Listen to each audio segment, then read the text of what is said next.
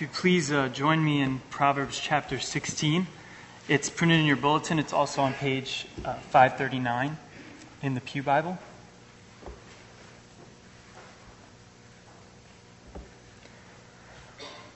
Our passage, our passage this morning is from a section of Proverbs by King Solomon of Israel. And Proverbs is a really unique book in the Bible. Most of us know what Proverbs are. They're pithy statements. They're meant to contain or imply greater truth. And sometimes they're just observations about the way the world works, and sometimes they give us advice. But uh, the biblical Proverbs were given to God's covenant people to make them wise about the world and about God. They were about all kinds of subjects money, sin, government, marriage, neighbors, kings, justice, our speech, our families. These proverbs they make their points through sayings and observations and advice and warnings.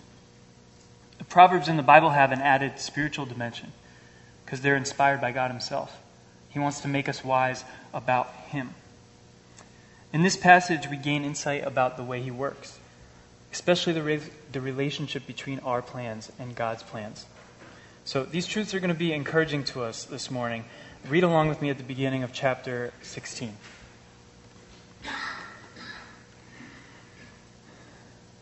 The plans of the heart belong to man, but the answer of the tongue is from the Lord. All the ways of a man are pure in his own eyes, but the Lord weighs the Spirit. Commit your work to the Lord, and your plans will be established. The Lord has made everything for its purpose, even the wicked for the day of trouble. Everyone who is arrogant in heart is an abomination to the Lord. Be assured he will not go unpunished. By steadfast love and faithfulness, iniquity is atoned for and by the fear of the Lord one turns away from evil. When a man's ways please the Lord, he makes even his enemies to be at peace with him. Better a little with righteousness than great revenues with injustice. The heart of man plans his way, but the Lord establishes his steps. Let's pray together.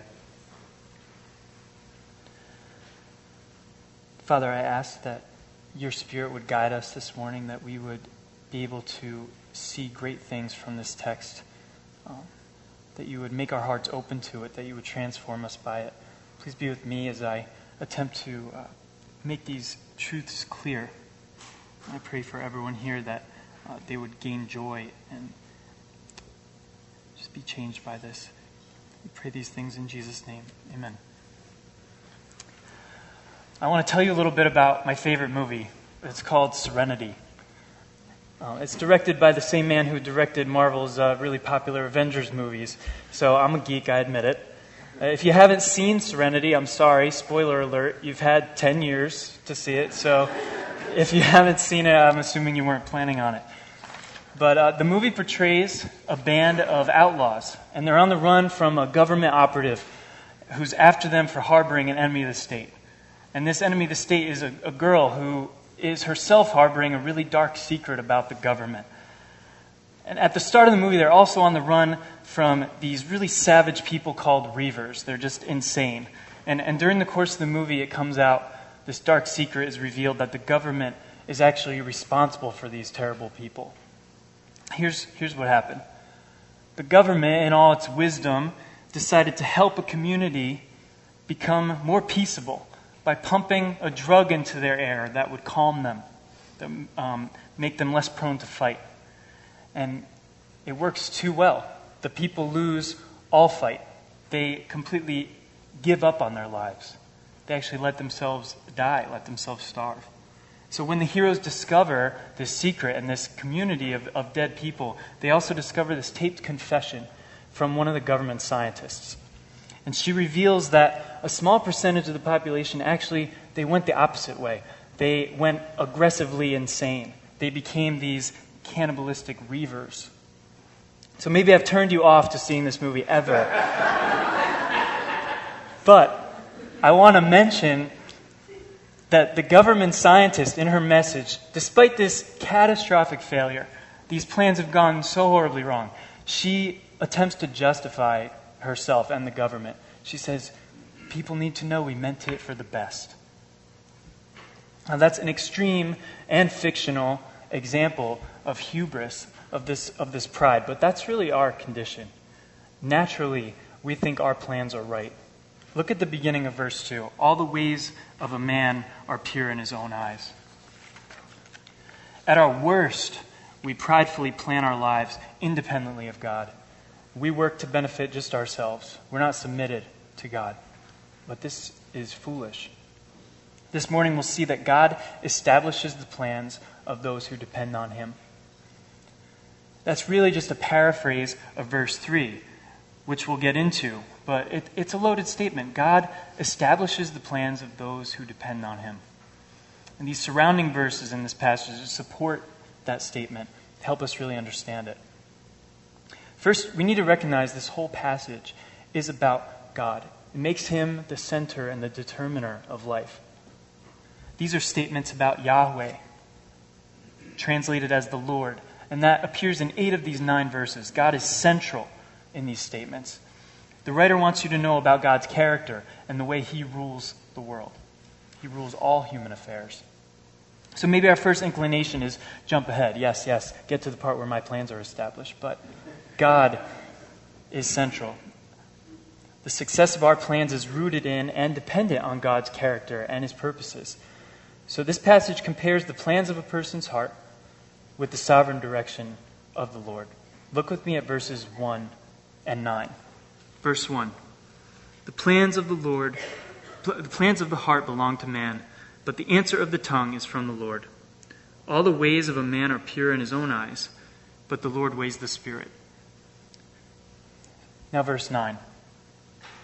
The heart of man plans his way, but the Lord establishes his steps. Verses 1 and 9 are really similar. They, they make a nice unifying bookend to this passage. We can see the focus, the plans of our hearts, the sovereign direction of our Lord the, our plans and God's purpose. These are married together in verse 3. Read with me. Commit your work to the Lord, and your plans will be established. This is the only time in this passage where we're told to do something. We're commanded to commit our work to the Lord, and it's coupled with a promise, a result. Your plans will be established. So, this promise of established plans, it's conditional on our committing our work to the Lord. We're going to use that command and the promise to direct our time. First, the command commit your work to the Lord. This isn't when you utter a token prayer to God, you ask Him to bless your already made plans. I'm guilty of that. Literally, this actually means to roll your undertakings onto God. We should be dependent on God because everything depends on Him. He rules over every human affair. We've already mentioned verse 1, but I want to look at it more closely. The plans of the heart belong to man, but the answer of the tongue is from the Lord. This is the interplay of God's role and our role. We plan and we do things, and God plans and does things. This verse is not meant to set man and God up as always opposed to one another, as if we plan and then God's make, God makes us say something we didn't intend on doing. That's not the point here. It, it affirms our uh, responsibility while affirming that God works through our own affairs. Our actions always fulfill what God ordains. It's a mystery to us. This phrase, answer of the tongue, it can be read to mean all the results of our planning. And also in, in verse 9, read with me. The heart of man plans his way, but the Lord establishes his steps.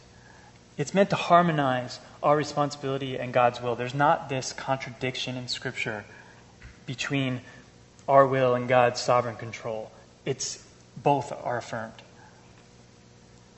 So this affirms our responsibility and our freedom to do things while also telling us that God rules everything.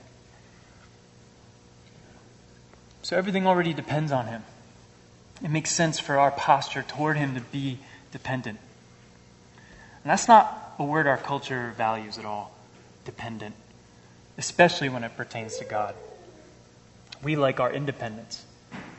Another trait we undervalue that's required to stand before God is humility. To truly depend on God means we're humble before Him, we're submissive. God hates pride. Look at verse 5. Everyone who is arrogant in heart is an abomination to the Lord. It disgusts him. Pride is disgusting to God. And God knows our, our true our true intents. Our ways are laid bare to him. Look at verse 2. All the ways of man are pure in his own eyes, but the Lord weighs the Spirit. If, if we have pride in our hearts, God is disgusted with us. And that verse 5 says, Be assured, the prideful will not go unpunished.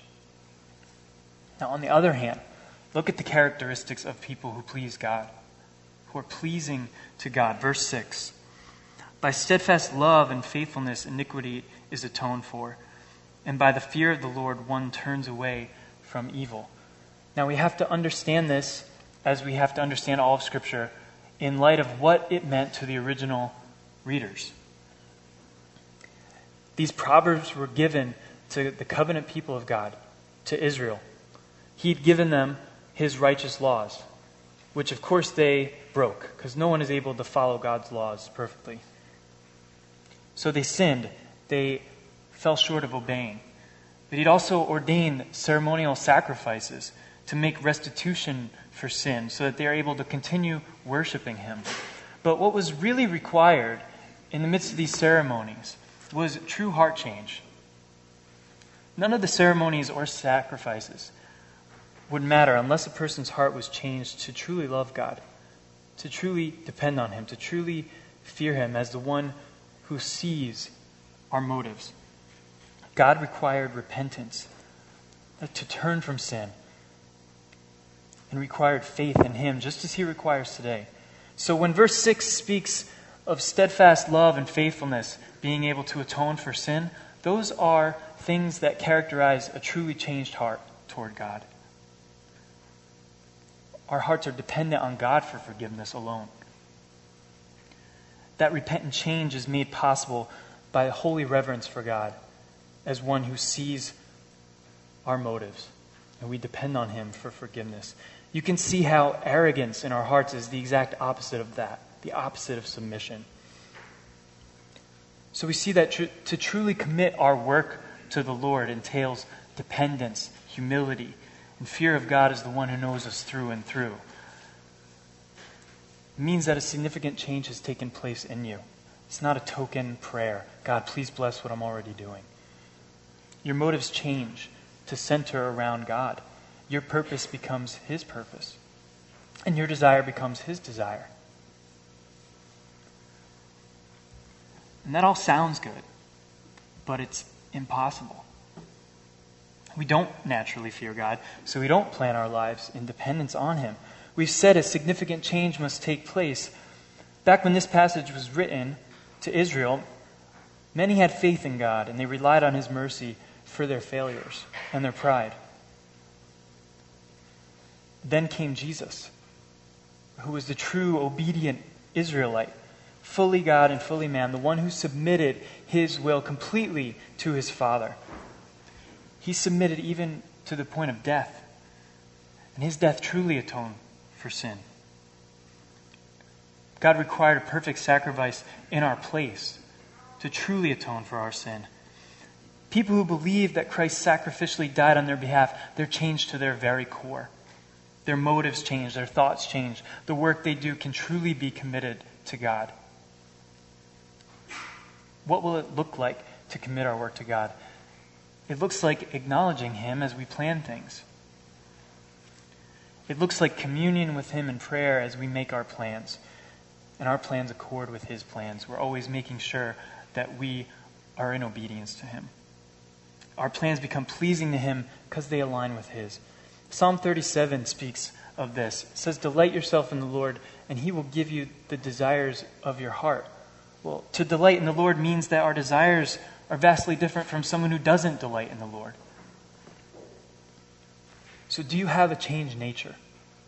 Have you placed your faith in Christ? Have you experienced that transformation? Do you fear the Lord? Do you turn away from evil? Are you characterized by faithfulness and steadfast love to God and others? Now, the promise your plans will be established. Hopefully, you can see that this promise is qualified by that condition. Commit your work to the Lord, and your plans will be established. Your plans will only be established to the extent that they are God's plans, that they align with His. He's not going to help your purposes stand if they're opposed to His own purposes. But He will prosper you when you're obedient to Him. This isn't the gospel, the prosperity gospel that you'll hear from certain southern preachers, and it's not a secret law of attraction where positive thinking brings success and good things into your life. It's not that. I guess Mark was watching Happy Feet 2 the other night with your kids. Is that what was going on? The other night he texted me and he told me about a repeated mantra in that movie.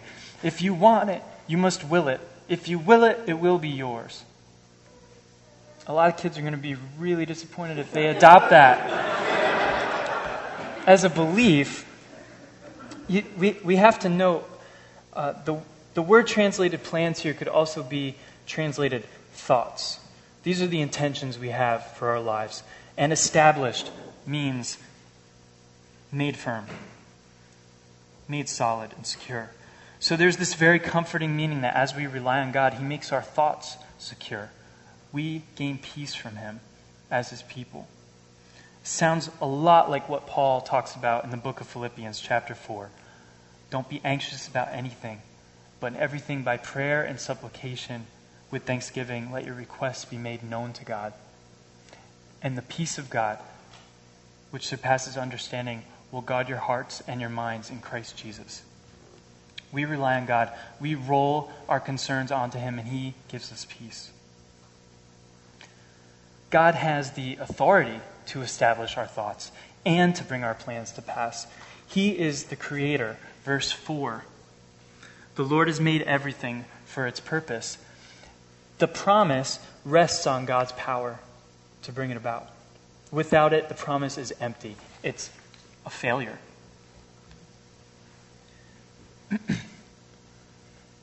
he also exerts influence over our relationships to others. Verse 7 When a man's ways please the Lord, he makes even his enemies to be at peace with him. Now, again, we have to understand this in the context of the Old Testament. God's covenant community, Israel. Most of the community would have acknowledged God's existence. And if someone was experiencing God's blessing due to obedience, then it makes sense people in the community would seek to be on good terms with them. So, this is an, an observation that Proverbs is giving us. But actually, our relationship to others matters greatly to God. The words in verse 6, steadfast love and faithfulness, they have also been translated mercy and truth. Well, God doesn't need our mercy. We must show mercy to others. People need our mercy. So God has the rule and power to bring our plans about, to affect our relationships with others, to truly grant us success as our purposes align with His. He has the rule and He has the power. The promise is conditional, but it allows for great freedom. You know, a lot of kids are brought up to think happiness is the only thing that matters. And a lot of people think be, to be a Christian means you give up on your dreams. You just you surrender everything and, and none, of your, none of your desires matter anymore. But it's just not true. It, it actually means true liberty to give birth to new ambitions and to grow goals that please God and serve others. The chance for creativity increases when you're unencumbered by selfishness and pride. My, my friend in Brooklyn, he, he started what amounts to a Kickstarter for church planting and missions projects and nonprofits He's using the connecting power of the internet for projects that serve God and serve others. He's been called to use technology in this way. He is creative. He thinks deeply about how he can use his gifts and talents and his passions for the good of others and to show his love for God in obedience. It's called the Gospel Fund, in, in case you're interested in looking it up. Uh, I like speaking, I like teaching, I enjoy also budgeting and discussing smart financial decisions. So, what, you know, one dream I have is to travel around conducting school assemblies on avoiding college debt. you know, promoting God's ways of living wisely, uh, which help people to thrive. Can I tie that to loving God and loving others? Sure. It's completely possible. And I have freedom to pursue that and dream about that. Read Tim Keller's book, Every Good Endeavor. I've started it, I haven't finished it. But it's amazing. There's some inspiring examples. a car dealer that decided to, he's going to abandon negotiation tactics altogether. He's just going to charge one fair price. It, I went on this car dealer's website uh, yesterday or the day before. They actually describe a covenant toward their customers to earn their trust.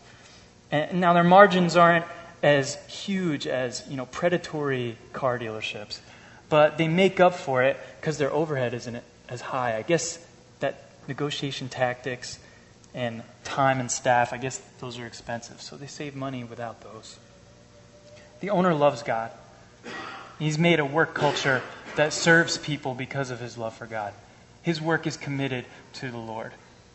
And from what I understand, his plans are established, they are experiencing success. He's pleasing the Lord because he's been changed by the one who pleased the Lord fully Jesus. You know, we have our place in life to be a blessing to others, just as Israel was supposed to be a blessing to others. So ask yourself this morning is that in your plans? We get to pursue what God has called us to personally. God's not this impersonal force. Uh, listen to this quotation from Oprah because it's so close to true and then she totally loses it. She says, I've.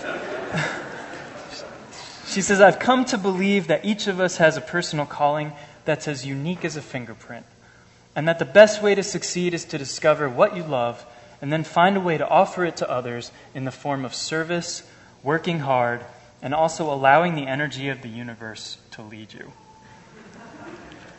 She was there. But an impersonal force is not like Yahweh, not like the God of the Bible. It doesn't have a purpose like God does, it, nor a will to execute it. It isn't characterized by love and faithfulness, so it gives us nothing to aspire to or to emulate. God calls us to work that pleases Him, and He prospers us in it. To find our purpose in God's purpose also sets us free from completely identifying ourselves by our work. This morning, you know, the temptation for me even is to, to identify, to, to characterize myself and define myself. How, how well am I going to preach? But what sets me free is knowing that God's purpose is going to be fulfilled. It's a privilege to stand here and to preach God's words. And I, I have that security of knowing His plan is for you as his people, for all of us to be changed by his word. Now, all this is not to say that there won't be obstacles and trials to our plans, even when our intent is to please God. That could be a whole other sermon. We remain really limited in our knowledge of his plans. Mark said last week God's content to unfold his plans over generations. God has the time, and we're here for just a fraction of that time. You never completely know what part you're playing in the grand arc of God's glory and his story of redemption. If you ever find your plans are frustrated, you can rest in the knowledge that God is sovereign and he's still working his purpose. Maybe he's protecting you from something. Maybe he aims to prosper you by keeping you from something that was foolhardy. Maybe your purpose was not truly in line with his. He weighs your spirit.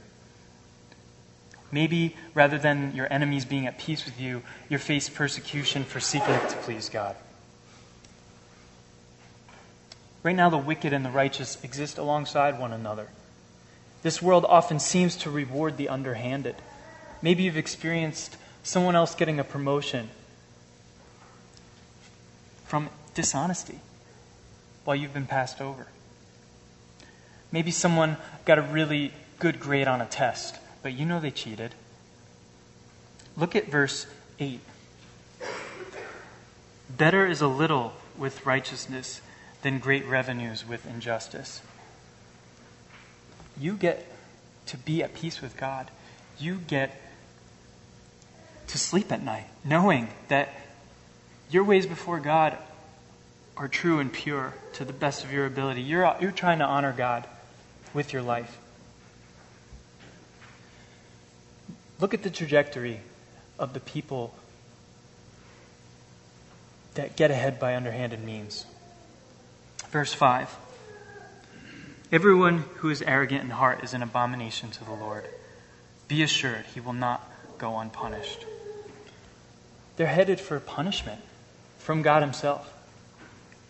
It's better to be righteous, even if you only succeed a little bit. Even if you have less than others, it's better to be righteous. Your relationship with God matters much more than those things.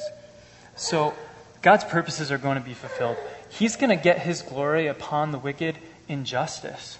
So, don't forsake faithfulness and righteousness for purposes that are opposed to God. Because those purposes and those people, they're going to topple. And if you forsake God, so will you.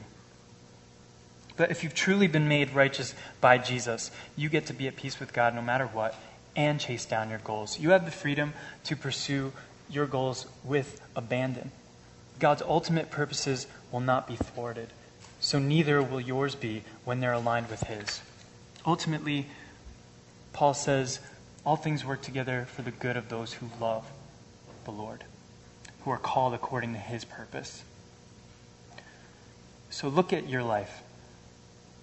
Look at the posture of your heart. Are you submitted to God? Is your work committed to Him? Do you acknowledge Him in your plans? Do you commune with Him? The plans of a man's heart and the sovereignty of God. Those things are perfectly unified in Jesus. He alone harmonizes all these things. Pure motives, Jesus has them. Full submission, look to Jesus. Committing work to the Lord, look at Jesus. Establish plans because they align with God's. Again, Jesus, the full example of this. Love and faithfulness, Jesus is our perfect example. He is what we aspire to, He's the image that God conforms us to. God's purposes working out through the wicked intent of men, look at Jesus' obedience in life and death. The death of Christ was ordained by God, even though the men who performed it were wicked. So Jesus alone harmonizes God's plans and our plans. He lived and died in our place. Jesus performed every righteous thing for us so that we can now pursue any righteous thing? Are your plans going to be established? Let's pray.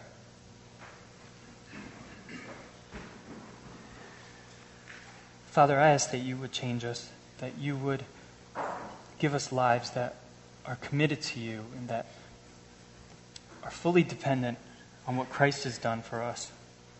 I pray that Christ standing before you and our standing before you because of him would change our lives to allow us to pursue our dreams um, in obedience to you, in love and mercy to others. I pray that you would press this heart, press this truth into our hearts. I pray these things in Jesus' name. Amen.